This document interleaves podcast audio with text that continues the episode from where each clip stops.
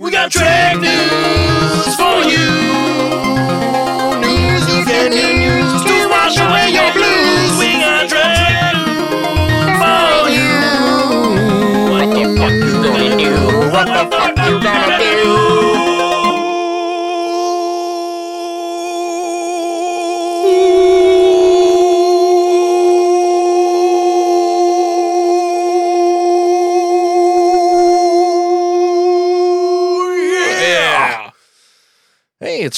News. We have ads now, as you might have noticed. You don't want ads? Well, for as little as $2 a month, you can subscribe to our Patreon and not only get ad free episodes, but you get all of our episodes the moment I get done making them, instead of having to wait like everybody else for them to trickle down like a big fat load from all your holes once daddy gets done with you. Oh shit. Hell yeah. Uh, and also, you get all of our episodes in stereo high quality, which Oh. uh, means it actually almost sounds like you're in the room with us, especially if you have good, uh, like, uh, stereoscope kind of headphones like uh, AirPods Pro. Mm. It's actually pretty cool. Uh, it's also very disturbing if you're me, and it's like, am I in the room with me again?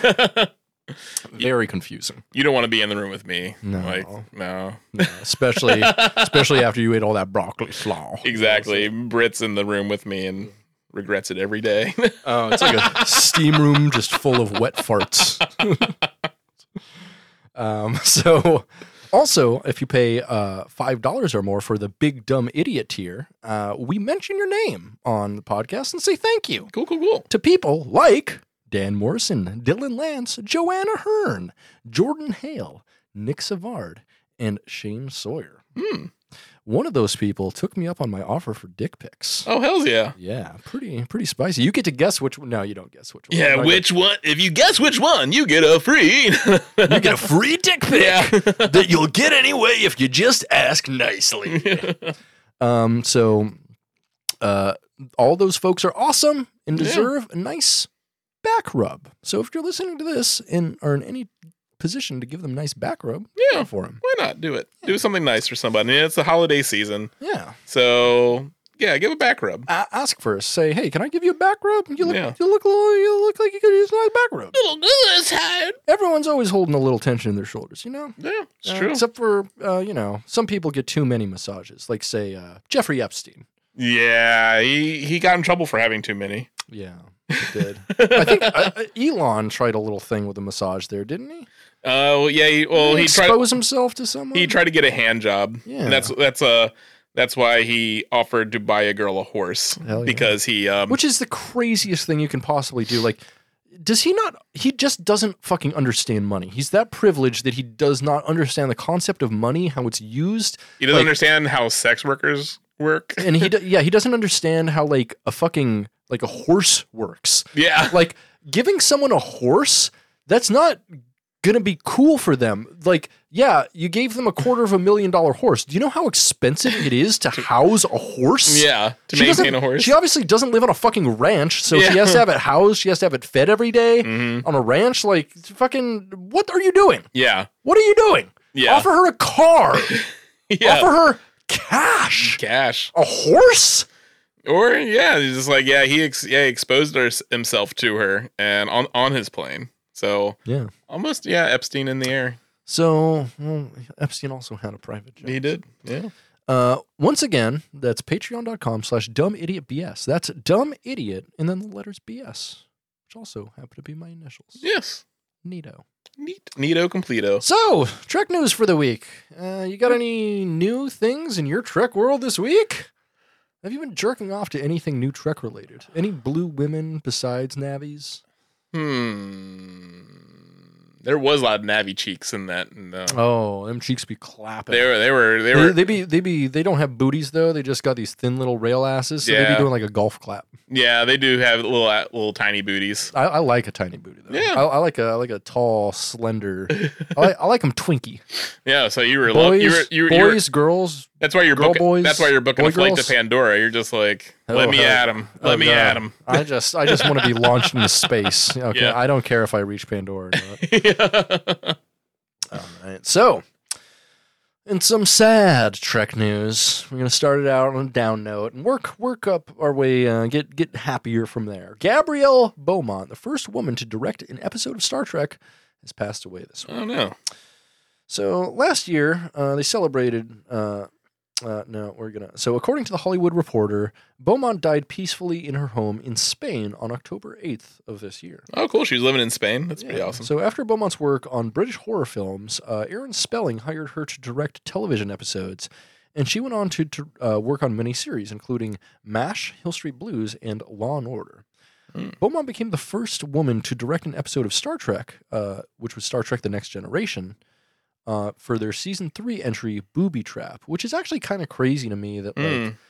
th- they went like 150 episodes before actually getting a woman to direct an episode. Yeah, that's wild. Yeah, right. And also, the name of the episode is Booby Trap, which I find particularly kind of, uh, I don't know, darkly coincidental. Maybe Yeah, they're like, we need a woman to direct this. it Like, says booby on it. who knows? Who knows boobies better? So in all, she directed seven episodes of TNG, one episode of DS9, Oh, and cool. one episode of Voyager. Nice. Um, yep. In 1986, Beaumont received an Emmy nomination for outstanding directing in a drama series for Hill Street Blues. Hmm. And that's about it. R.I.P. Yeah, rest in peace. Yeah, good, good job. I don't really remember Booby Trap, but mm, hopefully it was good. Hopefully you didn't fuck Yeah. up. I mean, they brought her back to direct like nine more episodes of the Yeah. series. So it couldn't have been that bad, right? Yeah. Maybe we'll watch it someday. Maybe we'll review it. I'm sure Yeah. we will. Yeah. We'll see. So, alrighty. Uh, moving on in Trek news. Some lighter news here. So, IDW, who makes Star Trek comics, is celebrating the 30th anniversary of Star Trek DS9 with a Dog of War miniseries. Mm. Got that dog in him. Got that dog in him. What the dog doing? uh, so, according to this article, uh, 2023 will mark the 30th anniversary of Star Trek DS9, and IDW Publishing is going to be celebrating with a brand new comic miniseries telling a quote unquote lost episode of DS9 Mm. Oh, sick. uh, called The Dogs of War. So, IDW's new five issue DS9 comic miniseries uh, titled DS9 The Dogs of War will kick off, or sorry, The Dog of War will kick off in April 2023. It marks the comic book debut of novelist Michael Chen, who wrote Star Wars Brotherhood, Here and Now and Then, uh, who is being partnered with veteran Star Trek comic artist Angel Hernandez, who did Star Trek Picard Stargazer and Star Trek Discovery Adventures in the 20, or 32nd Century. Hmm. Together, they are creating a quote lost episode set within the timeline of the original DS9 series. Here is the official synopsis of the comic series.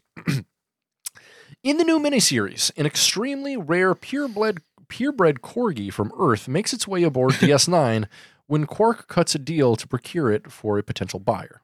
Which I at first I was like, "What?" And then Yeah. Quark, I'm like, "Oh, Yeah. Uh, after all, a Ferengi without profit is no Ferengi at all. exactly. Um, I think that's uh, 16 or 18. Mm, yeah. Uh, the the um, rule of acquisition, 16 yeah. 18. That's that's so funny that there's still like uh like rare purebred dogs. Mm. But again, I guess I mean, you know, Archer had had his beagle. yeah, and it's it's weird that they couldn't just like clone that. Or something. Yeah, yeah, like yeah, that would that would I guess like dogs are the future of NST, Mhm. NFTs. But uh, but the corgi named Latinum, which is great, comes with unexpected cargo that shakes Captain Benjamin Sisko to the core.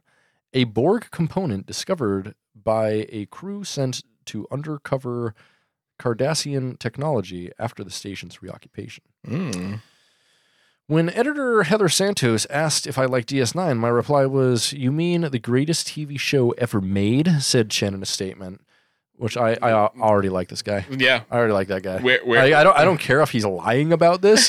Just like willing to go out, out on a limb and lie about DS9 that that strongly. I I respect it. I mean, fuck it. ain't wrong, ain't wrong. Yeah, yeah. I lied. I cheated. I bribed comic book writers.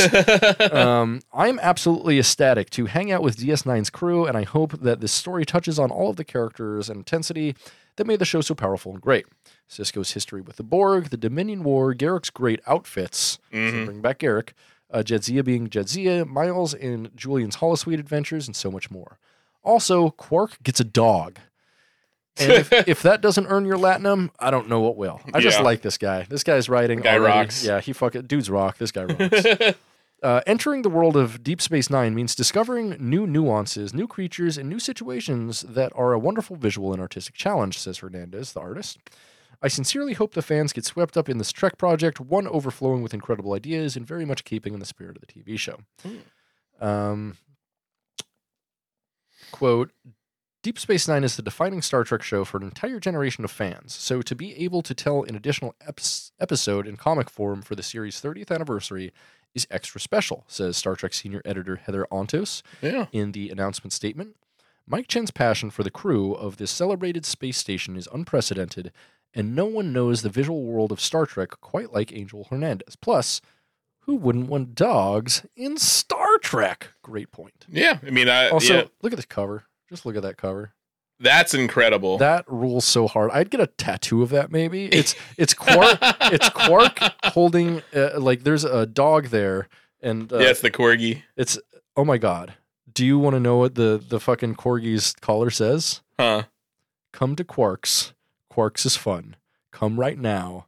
Don't walk. Run. That's awesome. That's amazing. like Uh, if they could have had Quark have a corgi in the series, uh, that would have fucked hard. that would have been amazing. Right. So he has uh, the dog's name is Latinum, and he, Mhm. dog has a strip of Latinum in his mouth, and Quark's like holding it, trying to get it away from the dog.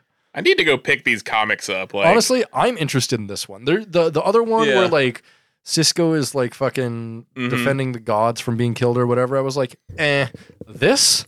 This is silly, and I like it, and it's like a just a DS9 story. It, it- Yeah. It's not trying to expand anything or anything really. with it- one of the best characters, It's, it's, it's just Quark getting a dog, which is like Yeah. I kind of need that in my life. It's just like it's so low stakes, and it's not trying to be anything. I think more than it is, Mhm. and I just already like this this writer, his attitude, very It, good. it does make sense. Like, yeah, if you're going to do like um do like an uh like a lost episode that Mm-hmm. really has no like story impact on the rest of the thing, like why not have like a Quark story, Mhm. like where him doing something silly.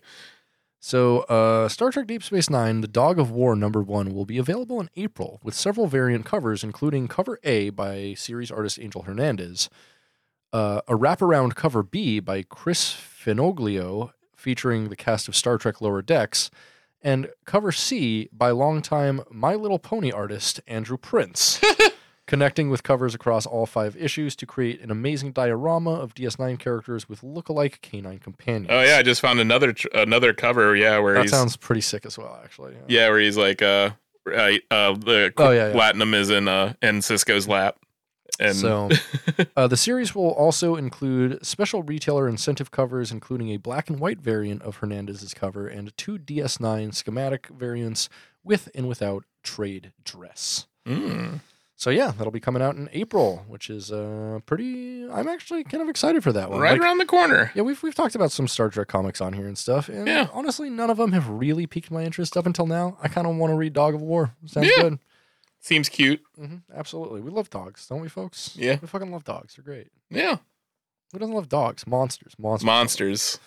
All right, moving on to a weird place that crosses somewhere between real news and Trek news. Uh oh. Got an article here from um, University of Maryland Today. Oh hey. Uh, yeah, saying, um, can a University of Maryland algorithm understand Star Trek aliens? Mm. Starts here from the Elvish and other languages spoken in Lord of the Rings to Dothraki and Game of Thrones. Successful fantasy and science fiction franchises have frequent uh, frequently feature their own real but constructed languages. These creations often have many of the same synaptic or semantic features as commonly spoken languages, and some, such as Klingon from Star Trek, have been extensively developed, complete with online dictionaries and translators. Now, a leading University of Maryland expert in natural language processing, also called NLP, a subfield that combines linguistics, computer science, and artificial intelligence to better understand the interactions between computers and languages, is giving another Star Trek language the NLP treatment in the first study of its type. This is not to be uh, confused with MLP, which is will you, where you My Little Pony. where you fill a jar of cum Yes. with horses. um, so, uh, computer science associate professor Jordan Boyd Graber, a lifelong Trekkie known for incorporating Klingon into class NLP assignments, collaborated with University of Arizona assistant professor Peter A. Jansen to investigate machine translation of Tamarian, with a Hmm. collection of translated English to Tamarian phrases. Like the fictional language itself, it's anything but a straightforward task. Instead of direct references, Star Trek's Tamarians speak in metaphorical references grounded in stories that, like symbols, have learned associations with their true meaning. For example, instead of saying, I want to give this to you, a Tamarian would say, Temba, his arms wide. Mm-hmm. Uh, this unusual structure poses a challenge for both the characters and the automated translation systems aboard the Enterprise D. Likewise, the Tamarians cannot understand Captain Jean Luc Picard's straightforward use of language. Yeah, Mhm. straightforward to you, you fer- Terran centric bitch. Uh, pretty racist to that guy. Yeah. honest. So, first, the researchers created. A he's Maryland. so- yeah, Maryland. uh, first, the researchers created a dictionary of 50 Tamarian phrases paired with uh, 456 parallel Eng- English phrases that captured the inferred meaning of each Tamarian phrase. Almost half of them were gleaned from a Reddit thread, where the rest came from context clues and tie in novels from the Star Trek universe. They discovered that their machine translation system had a 76% accuracy rating in translating English phrases to Tamarian metaphorical utterances. Hmm. Our results, sorry, quote, our results suggest that automatically translating metaphor grounded languages may be feasible, but it is extremely difficult, unquote, said Boyd Graber, Hmm. who has appointments in the College of Information Studies, uh, also known as the I School, and the University of Maryland Institute for Advanced Computer Studies. Hmm. While Tamarian is a fictional language, the researchers said that their paper demonstrates large language models' abilities and li- limitations. They also discuss what it would take to grow Tamarian or a similar language into a more complex artificial language like Klingon, and how their work can help computers, which work best with literal language, but understand metaphors like between a rock and a hard place. Mm, that makes sense. Yeah, so that's kind of interesting. Yeah. Um, yeah, I don't, I don't know what we do with that. There's nothing really funny about that. I just find, I kind of found that interesting. Yeah, that's that's pretty fascinating. Like, yeah, I mean, and plus, like, you know, that like different cultures have different sayings. gape gloves. Is her ass wide? yeah. So it would be fun, yeah, you know, just like, you know, when people are curious about what a certain phrase means in a different culture, like it could just mm-hmm. be like, it means this. Like, okay, cool. And if we ever do come across Tamarians who speak completely in metaphor, which I doubt because I don't see like a warp capable species that being like a rich enough. And then yeah, they yeah they yeah they just speak in fucking like like fables. Is there a metaphor for like, you know, like um eject the warp core or like or just Or like, like, they're they're doing do like, something very specific or or translate math like how yeah. they I was gonna say like yeah, advanced mathematics. Like how many, Captain? Um, phew, how do I put this? or they would the or, moon when it soared uh over one moon circles the other. do like That's- the, yeah. to do like the hydrogen thing yeah it just it would just it would make like yeah any sort of like science that much worse like just having to like also have to translate some sort of like hidden Mhm. meaning Absolutely. All right, moving on in Trek news this week. Uh, according to this article at TrekMovie.com, the source for everything new in Trek, showrunner hints at casting for captain of USS Titan in Star Trek Picard season three. You Oh, okay shit. with your hair there? no yeah i'm just playing with it Okay, I feel like you're like trying to set up dreadlocks or something. over No, no, Bra- no. Braiding your hair. Oh, are you trying to braid it like a navy? no just, Trying, trying to make a uh, fucking hair penis? i'm just playing with it I think you're trying to make a hair penis. and i like making a hair dick Yeah. Anyway, so have- good, good luck with your hair penis there. Thank you. Uh, so, one of the unknowns for the upcoming third and final season of Star Trek Picard is who will be playing the captain of the, of the USS Titan. Now, there could be an answer from showrunner Terry Matalas tied to his previous show, 12 Monkeys. ooh well, yeah i didn't watch the show 12 monkeys I've heard it was good. My brother loved it. yeah it had um benny who was in the mummy like he played the cowardly guy with the pencil thin mustache did He it also in- have the Jets or just Benny? benny and the Hey. jets Yeah. Bum, bum, bum, bum. Okay. Um, Captain Todd. The Star Trek Day tre- uh, teaser for Picard season three first revealed the USS Titan A, the 25th century Starfleet ship that will be the main ship for the season. That trailer showed Seven of Nine in her new Starfleet commissioned rank of commander, serving as the first officer for the Titan A.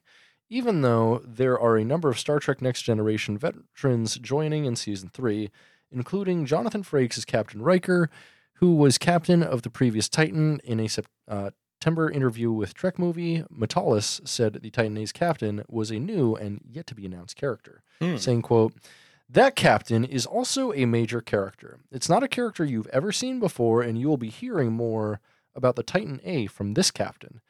And it's an actor that I'm very, very fond of. Uh, which makes me wonder who that is. Hmm. Um, so, uh, yeah. Also, how did how did Seven of Nine get into Starfleet? yeah. Literally, they say in like the first season she wasn't allowed into Starfleet. She applied and they rejected her. Like when she came back to Earth from from Voyager, which doesn't make any sense because Mhm.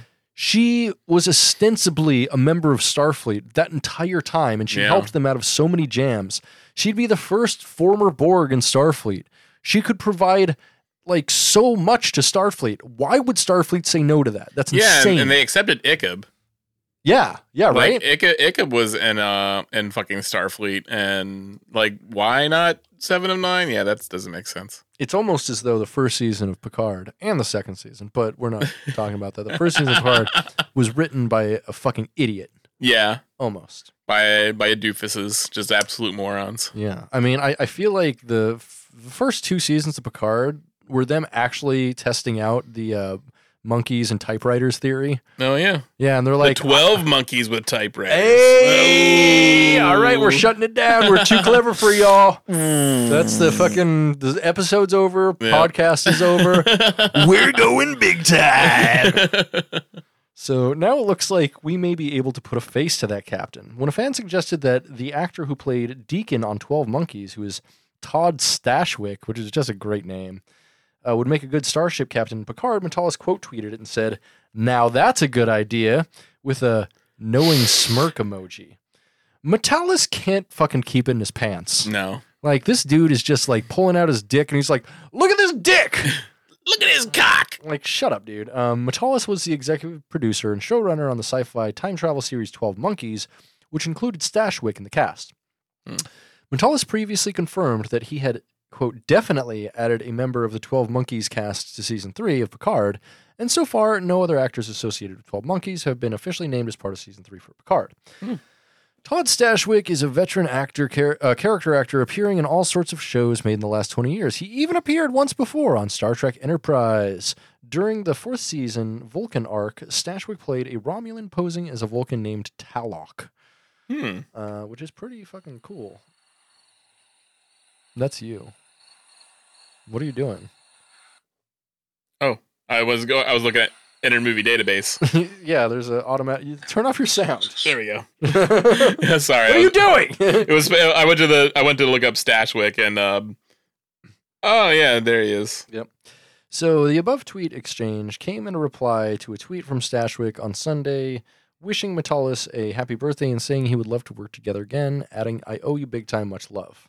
Hmm. Uh, the um, tweet from Stashwick says, "The biggest happy birthday to the wickedly talented Terry Matalas, with whom I've had the good fortune to share in many, many adventures on screen and off, and I'd do it again."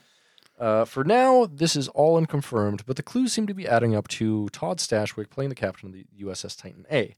We may have even seen Stashwick being thrown around the bridge during a very brief action sequence from the Star Trek Day trailer. We will probably know more by the time the next trailer is released. The third and final season of Star Trek Picard premieres on Thursday, February 16th, 2023, exclusively on Paramount Plus in the US, with new episodes of the 10 episode long season available to stream weekly every single Thursday. Can't come quick enough and be over with. we will be, I mean, as we do with all new Trek, we will be uh, reviewing all of it, yeah.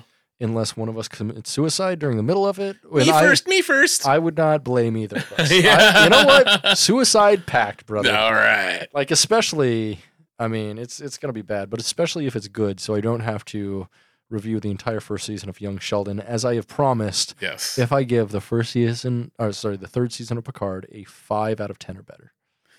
Yeah. I mean, and you're going to be completely objective. You're going to 100%. be. You're going to be the very. Thing is, the thing is, I'm going to review every single episode as it airs. Mhm. You know, uh, like you know, very objectively, and like we'll talk about it, and you'll you'll be able to challenge me too. You'll be like, really, that's a little low for for what you said or something like that. Oh, so you were, were going to add up the scores and do like the and then average. aggregate, yeah. And so and so, I'm not going to be in control of it, and I can't say at the very end. Well, I mean, all my averages added up to six, but overall it's a four. I'm not going to be able to do that. Yeah. I'm going to hold myself to account here. I I I am deathly afraid of having to watch the first season of Young Sheldon, but I will do it. I will do it if Picard is good. I'm really betting. I mean, I'm putting all my money on black and red here.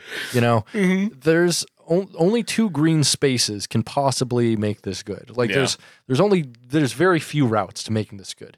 Honestly, like one of the only routes I think is killing off the entire cast in one of the first episodes. I think that would be amazing. It would be pretty sick. Um, but watch them do that. You know, you you don't know. It could do that, like, and then like, um, and then like undo it by the end. Um, and, and they're all mushroom people like you now. Yeah, just yeah, just like something stupid. Yeah, absolutely. Alrighty, let's move on to uh, maybe the most hopeful news here, just like uh, kind of an opinion piece that's not really that I really like. Hmm. Um, so this article is titled uh, "A Star Trek O'Brien series seems like a good idea on paper." Hell yeah. So many fans want a Star Trek show built around Worf, but what about Miles O'Brien? Star Trek fans are hoping there are more shows like Star Trek Picard. No, they they aren't. They're Yeah. not. There's the, that's the lie. So limited run shows that wrap up the stories of some of their favorite characters. One such name we hear a lot is Worf and a Captain Worf series that uh, has long been a show that fans and Michael Dorn have championed, but no one who has any money wants to do it all. Yeah. It's probably not a great idea, to be honest. No, I I liked where it ended with DS9, where he's like you Yeah. know an ambassador, and you know where, Yeah. when did, did the Mhm. you know because like Martok, you know, was chancellor, so he went Yeah. to he wanted to support him, like Yeah, kind of and, left and, and- Starfleet. and yeah, he he basically left Starfleet to like live his life as a Klingon because that's Yeah. what he always wanted, Yeah. which is awesome. And so for him to just like come back to Starfleet, I mean, it's fine if he still holds his rank in Starfleet, but and I hope that's what happens is like he is called back and he's like they're like Worf, we need you for this specific reason. He's like, Mhm. fine, I will leave the House of Martok to do this for you or whatever. yeah, Because I want him to be like living his life as a proud Klingon like he wanted to. yes. Because we love that. Do you think they're gonna have a lot of Klingons in season three? Because I, like, I doubt it, but I want them to. So I want if they have Martok, Mhm. I will I will literally I if they have Martok in an episode, I will give that episode a five or better, just based on the fact that Martok is in the episode. Wow, and watch it be an ass kicking Martok. episode. Yeah, watch it. All ten episodes have Martok, You're like, no, and so, and so it's autom- autom- automatically a five or better. like, god damn it, yeah. Because like, you kind of wonder, because like, are they going to because of uh that uh you know Discovery has like the re- the Kling- Klingon redesign, Mhm. and um and now that and they're they're they're keeping Worf the way he looked, you know, with the TNG Mhm. Style, or like we're really like, yeah, you know- which makes sense, I guess. Because Yeah. you know, it's it's still part of that timeline because all the weird looking Klingons come from a hundred years and farther back. yeah. So Yeah. and we we still have we seen any uh Klingons on the other side of Discovery when they're in the 32nd century? I don't think so. I don't think so. Yeah, and I hope they don't. I hope they don't like reestablish Klingons there at all. They don't need to. Yeah. So other names we keep hearing a lot uh, about a standalone series are Kathryn Janeway, uh, Seven of Nine series, which is supposedly in production, Hmm. and a Deep Space Nine sequel series, which could work in ways. I feel like they should maybe centered around specific people. You know what I'd actually kind of like to see? Hmm. Maybe a Jake series, a limited series, Hmm. but like maybe like a ten or twelve episode run of like. Jake being a war correspondent for something or something. Yeah, it would be nice to have like a non uh non Starfleet perspective. Exactly. Yeah. Because like that's one thing. Like uh, St- Star Trek needs its own Andor. Mhm. Andor fucking rocked. As I liked Rogue One too, but Andor was really goddamn good Mhm. because it really doesn't have anything to do with Star Wars. There's no one named Skywalker anywhere at all in it. Is there any Jedi or anything? Probably there's no there's no Jedi, there's no Darth Oh, yeah. It's all about like fucking regular people Mhm. in the Star Wars universe Yeah. doing shit.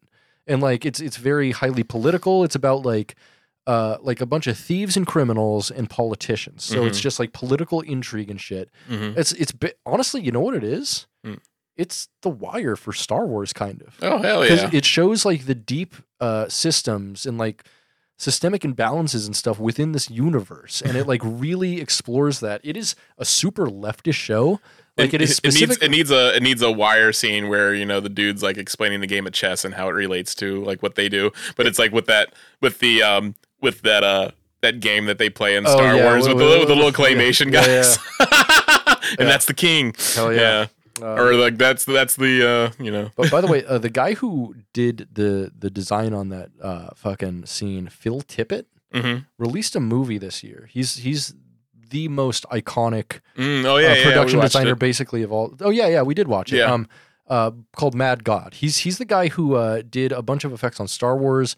He did a mo- like a ton of the models on Blade Runner, that Mm. has the best models ever. Yeah. And you know what he did? That's like maybe the coolest shit ever. Hmm. He did all of the uh, fucking stop motion for the dinosaurs on the original Jurassic Park, Interesting. which is sick. Like he did a fucking killer job. He did. Yeah. Like yeah, that's still one of the better looking movies with special effects from that era. hmm Straight up. And Mad God is pretty disturbing. Has a lot of uh Mad God is crazy good. I can't recommend it enough to anybody. If you're easily disturbed, don't watch it because it's Mhm. like it's basically like 90 minutes in hell. yeah. It's like a very interesting version of hell, but it's 90 minutes in hell. Yes. But it's fucking sick. Mhm. It's like it is one of the most imaginative. I I don't know. In terms of world building, I don't know if I'd put that or Avatar above one another for mo- for best world building film this year because Mm. both of them built such amazing singular visions that I fuck with so hard. Yeah. Yeah, both great films. I would also put Titan up there though. The the uh, the car fucking um uh I've not universe. seen that yet. Oh really? Yeah. Oh man, that's one of my favorite movies of 2022. Oh, really? Maybe we should watch that and review that on here. Yeah. Ti- well, yeah. Just yeah. Girl fucking a fucking a car. Yeah. Uh, uh, the USS Titan A. Am I right? Hey, got 'em. Hey, got him. Uh, we're shutting it down again. We got we got two clever people. We're going big time. um. So, um, yet one fan created a mock-up poster for a Chief Miles O'Brien series. Yeah, yeah, I like that poster. Uh-huh. Uh O'Brien was a recurring character on TNG before moving to a leading role on DS9 in one of the most powerhouse leading roles of all time. Yeah, you rocked in DS9. Fucking Colm Meaney, like every, I mean, I'd say every single O'Brien episode is good. There's there's a couple that where he's like half of the plot that aren't so good, like Fascination. hmm Like there's some B plot stuff that he's not great in, hmm but that's usually not his fault. It's never Colm Meaney's fault. It's it's always the writer's fault. Yes, Like Colm Meaney fucking rocks. he does. Like we, and they could make that series awesome because we Mhm. know at this time.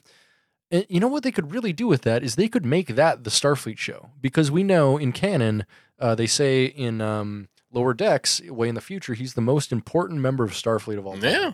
And we know at this point he is also like retired from active duty and he is a teacher now hmm uh, at Starfleet. Yeah.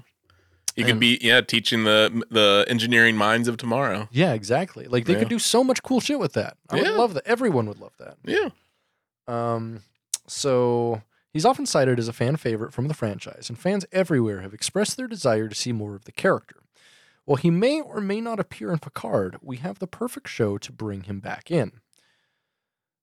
Um, Miles O'Brien would be perfect for the long rumored Starfleet series. Oh wow! So this person agrees with me. I didn't actually Hmm. read that far. If the man who brought O'Brien to life, Colm Meaney, is interested in the return, we here say do it. O'Brien is such a likable and relatable character, and putting him in a school setting uh, where he's instructing kids how to behave and act like Starfleet officers and the like would be a show worth watching. Especially considering you could bring back several other characters as well to fit in the new environment, uh, like his wife and daughter, Keiko and Molly O'Brien. Yeah. I'd love to see a Molly, especially a grown up, hot ass Molly O'Brien. Hell's yeah. Yeah, yeah. Um, Yeah. No. and uh, what's what's the other kid? oh, uh, Yoshi. Yoshi. Thank you. Yep. Yeah. Oh yeah, yeah. We don't. Yeah, it's grown Yeah. up Yoshi. Like I bet Yoshi could be in Starfleet, Mhm. or maybe, or maybe Yoshi was more musically inclined. Maybe he becomes the cello player. Yeah. Oh, he becomes Yo Yo Yoshi Ma. um, uh, not to mention his DS9 best friend, Julian Bashir. Oh, yeah. We would love to see Alexander Siddig and Colm Meaney See, that would again. that would be a fun fun show. Like just like Oh my god. Th- No. There's just two old, two older scamps just getting in trouble. D- yeah, just like yeah, the two of them retired and just doing like honestly, them doing every episode as a new holodeck program would rule. Yeah. That would be so cool. Oh, it could be like uh, be like Quantum Leap. yeah, Except, except like they're, they're in the holodeck and they can't control which holodeck program they go into. I'm an engineer.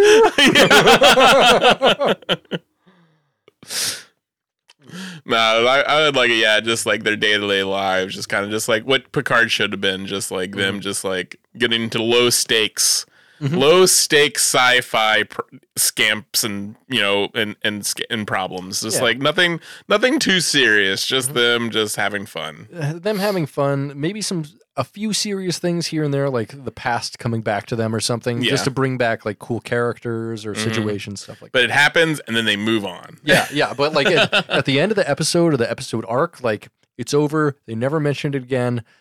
There's very few things I don't like when they do that with, like hard time. I'm kind of disappointed they never mentioned. Hey, uh, if I can remember that trauma you have from spending 20 years in a mine Remember, you prison. almost blew your head off. Yeah, Yeah. like, but yeah, it should end with them all at the pub having a pint, Yep, laughing about the day's events, playing some darts. playing some darts, Darts. yeah, just like and just like have it and just like laughing and just like you know and you know just giving a couple like I'm too old for this shits and then like Mm-hmm. I could see like yeah like Bashir being like an older playboy. Mhm. and so so I was thinking about it and like why why is he so beloved and why is he so beloved to so many people? And then I thought about specifically the the people who love him.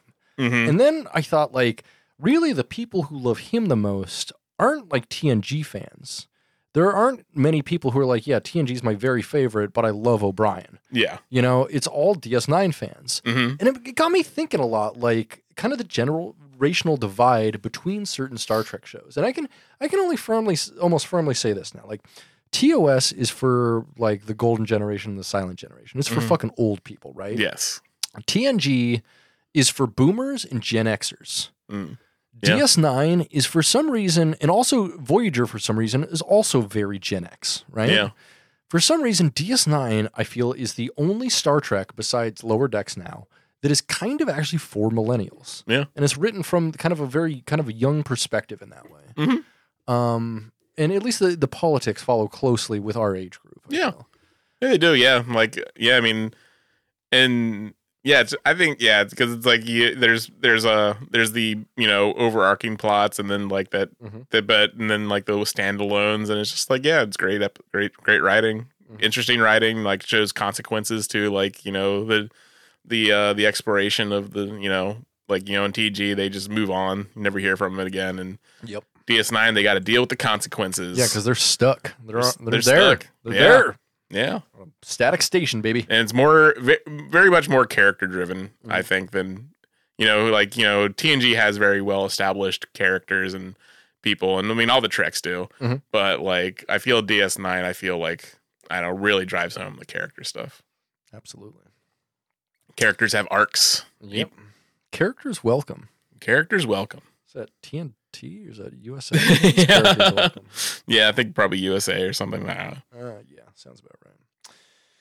Alrighty, moving on in Trek news. From an article here in Daily Star Trek News, uh, the Roddenberry Foundation has teamed up with Planet Labs to send a Star Trek tribute into orbit. oh shit Yeah, so um, this article is from yesterday. So, yesterday, a new project was announced, sponsored by the Roddenberry Foundation and an organization called Planet Labs.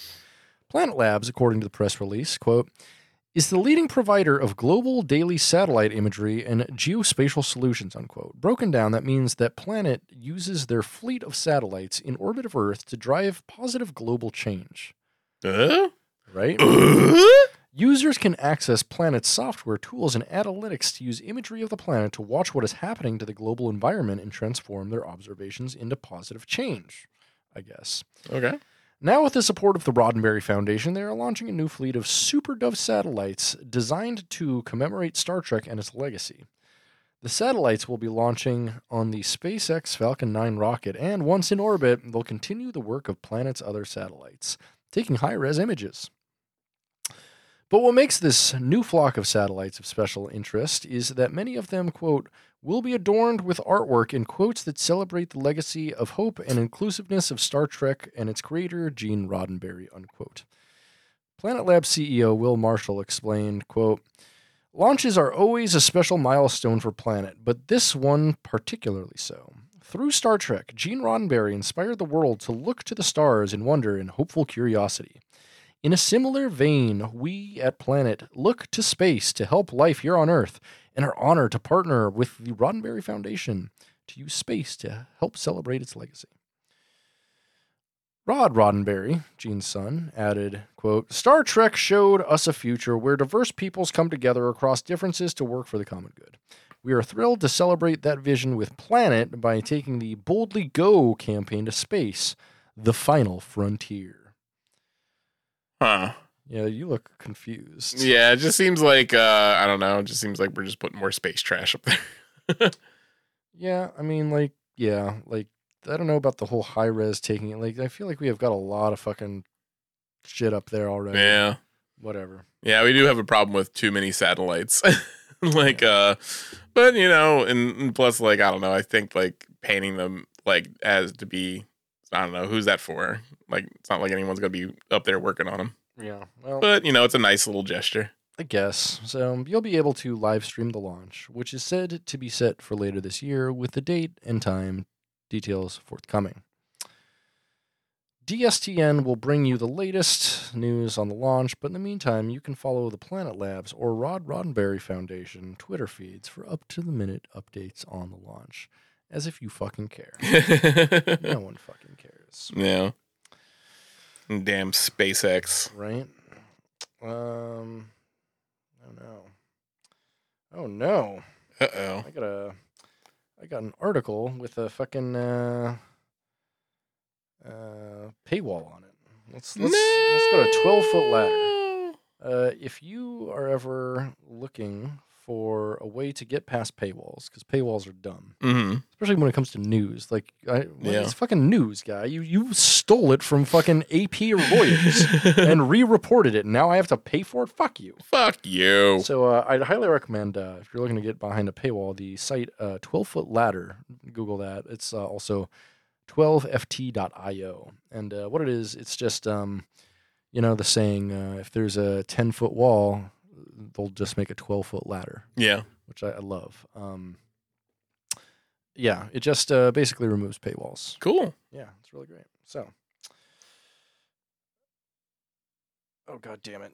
No, don't accept cookies, you son of a bitch. Okay, so this article from the Financial Times, conservative paper, Oh boy. uh, says um, the Star Trek script for markets in 2023. Next year could see a resumption of conditions in which economies stagnate while financial markets boom in the Fed if the Fed pivots soon.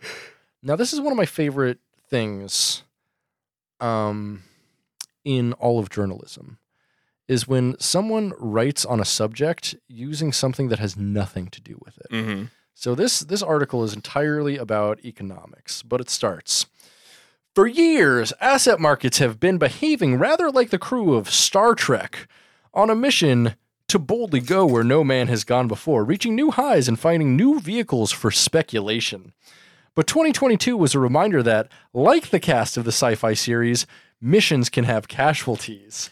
In this case, the red shirts, the hapless extras sent down to face the danger with Captain Kirk and Mr. Spock, only to be slaughtered by that episode's monsters, were the cryptocurrencies, Oh my which god. suffered a meltdown culminating in the uh, collapse of FTX. I love this type of article so much. This guy is You- such you an could- insufferable could, you- asshole. You could literally do with anything. You could put Yeah. Indiana Jones in there somehow. or Avatar. Avatar. Just like any, any fucking thing because it literally has nothing to do with the rest of the article. Steven. Seagal's The Patriot or Mel Gibson's The Patriot. Yeah, this is this is this is just definitely just the adult version of "Here Comes the Airplane."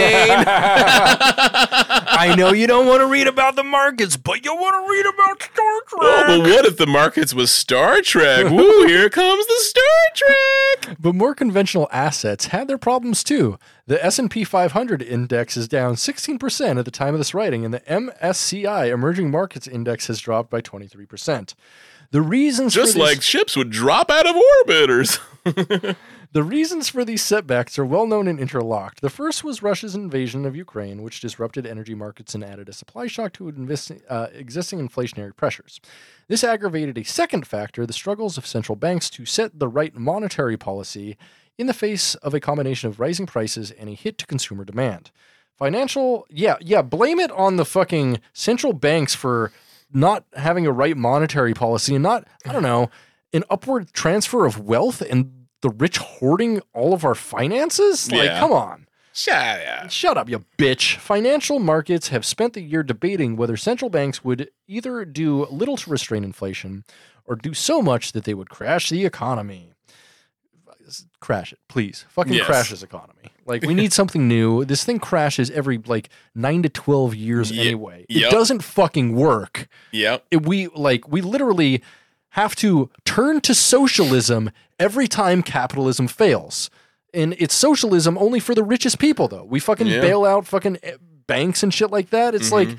why is the government doing that? That's not regulation. No. That's that's socialism for the rich. Yeah, we just yeah, just like the the transfer transfer of more wealth to keep them afloat, keep keep the keep the keep the the machine from breaking down yet again, which is just going to do it again, you know. Yeah. But Uh, not far. We just need to eject the warp core. yes, Shaxs was right. Eject the warp core. Not far below the surface of this debate was a more pressing long term question. Given the level of debt built up across the developed economy, is there a limit to the extent of monetary tightening? Ever since the financial crisis of 2007 to 2009, attempts to return interest rates to what have been regarded as normal levels in the late 20th century have been cut short by, quote, market wobbles. No, they haven't, you fucking idiot. Like, it was, it was Trump, like, inflating the economy hmm like artificially by just cutting rates and cutting rates and cutting rates until it was at like a 0% rate. So places, fucking giant financial institutions could borrow money at 0% hmm while the rate of inflation was at least 5%, meaning all of those places literally got 5% more money from the government that year on interest, which is fucking insane when you think about it, because they also invested that money. So mm-hmm. literally, the, uh, Trump was like, open up the coffers, let the banks take whatever they fucking want. Yeah. And they did. It artificially like raised our economy for a little bit, but then fucking COVID happened and it fucking took off the emperor's clothes. And everyone's like, oh, our entire economy is a fucking house of sand. yeah. Like, man, man. So, but this article is start is going to start to get amazing here. So, oh, nice. um, attempts to return interest rates to what have been regarded as normal levels in the late 20th century have been cut short, short by market wobbles. As Scotty regularly used to say of the engine of Star Trek's USS Enterprise, she cannot take it, Captain. As a result, fears of, for the fragility of the financial system are the best source of hope for the bulls. And by bulls, he means uh, the big dudes he pays to fuck his wife and cuck him. That is why markets have been desperate for any sign of a pivot by the Fed. That pivot needs not involve a decision by the Fed to cut rates, simply a sign that the pace of rate increases has slowed. At the moment of maximum danger, the markets will be rescued just as Captain Kirk, Spock, and McCoy would be beamed up to their ship in the face of a Klingon attack. Okay, yeah, like right now, like this is this is just getting absurd. That's why I chose this article. I read like 10 opinion pieces and all of them I was like, no, there's there's there's no there's nothing. These are all stones. I can't wring any water from them. But then I found this and I'm like, damn, that's fucking juicy. That is juicy as fuck. that's fucking that's full of pussy juice. I'm gonna wring it out and drink it all. Yeah, because this there's nothing nothing in this article has anything to do with Star Trek. Or yeah, it's it's all about the economy, but this guy is like it, it's so dumb. Yeah. It's so dumb. No one who likes finances is going to like this article. No one who likes Star Trek is going to like this article. No. And plus like th- that's one thing that's completely absent from the world of Star Trek is markets. Mm-hmm. it's just like Right. there's and- Very true. 100% like true. there's like there so literally like the, the like the economic system you're describing or this article is about has li- literally nothing to do with Star Trek. It's mm-hmm. we're it's a, a, a, a- like a, a moneyless, cashless post scarcity society. Mm-hmm. Um, since the financial crisis of 2007 to 2009, there has been a less healthy combination. Economic growth has been disappointing in the developed world, but that hasn't held back risky assets. Equities, high yield debt, and property have all flourished. Why do you think uh, economic growth has been disappointing in the developed world?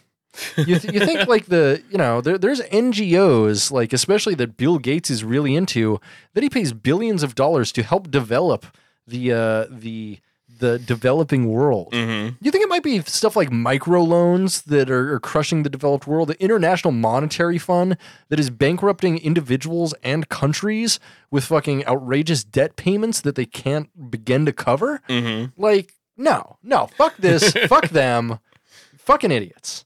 A world in which economies stagnate while financial markets boom would have struck Mr. Spock as highly illogical. Mm. Capitalism would have struck Mr. Spock as highly illogical. He would have been like, "That is that is quite illogical. Why should why why why is the person why is the per, the owner taking up all the money that the person who creates the value?"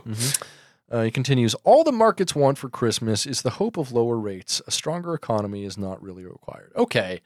Okay. The market is not a thing, it's not a person. Mm-hmm. The market is a combination of the greediest, shittiest individuals on earth running a Ponzi scheme and, Yeah. and trying to grab the cash they're stealing out of other people's pockets for themselves. Mm-hmm.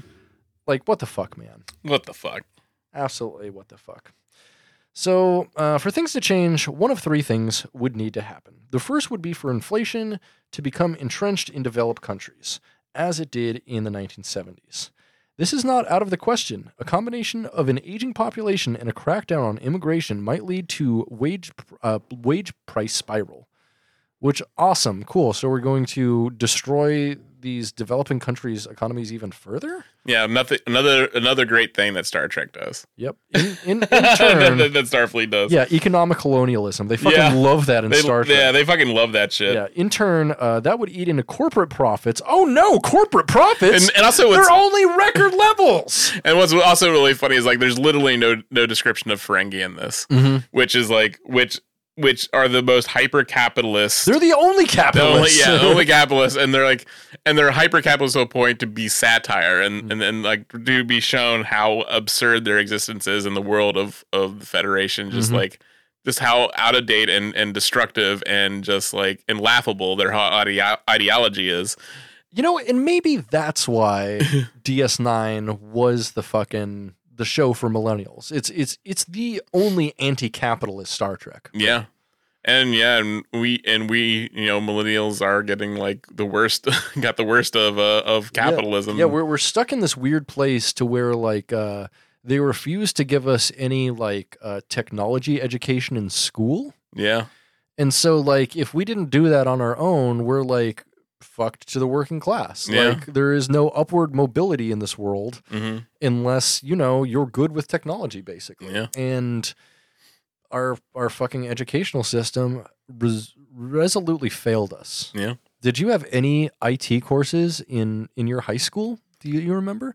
Uh, uh, mm, we had we had CAD, so we had drafting, yeah, uh, and then we had typing. That's it. Yeah. I think we just had like I think I took did take like a programming course. That's that's surprising. But I Yeah. guess you were East Coast. I was in Alaska. Yeah, yeah, They were like uh so so like uh the most uh the most um patronized class in that entire school hmm um was Mormon seminary. Hell's yeah. No. no, no. I'm just kidding. No, no.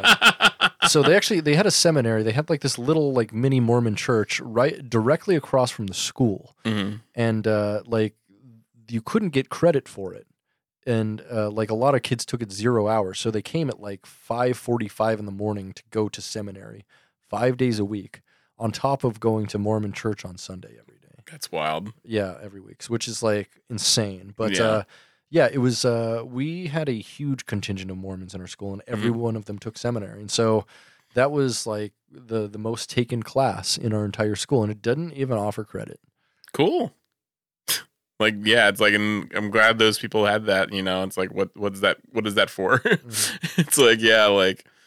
Ugh.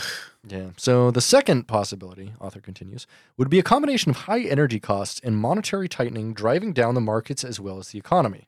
Again, this could happen. It happened in the early 80s. Mm-hmm. Oh wait, are you are you talking another fucking capitalist fuel and energy meltdown?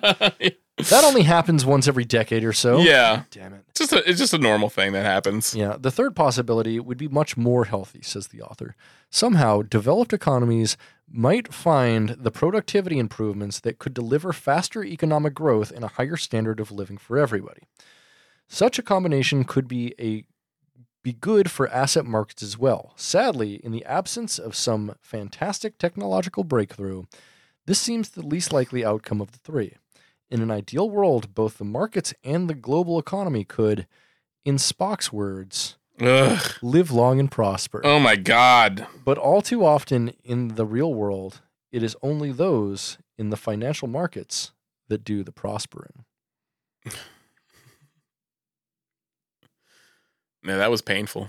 Yeah, I, I you know, I, I, I thought the, and this was written by a guy named Philip Coggan.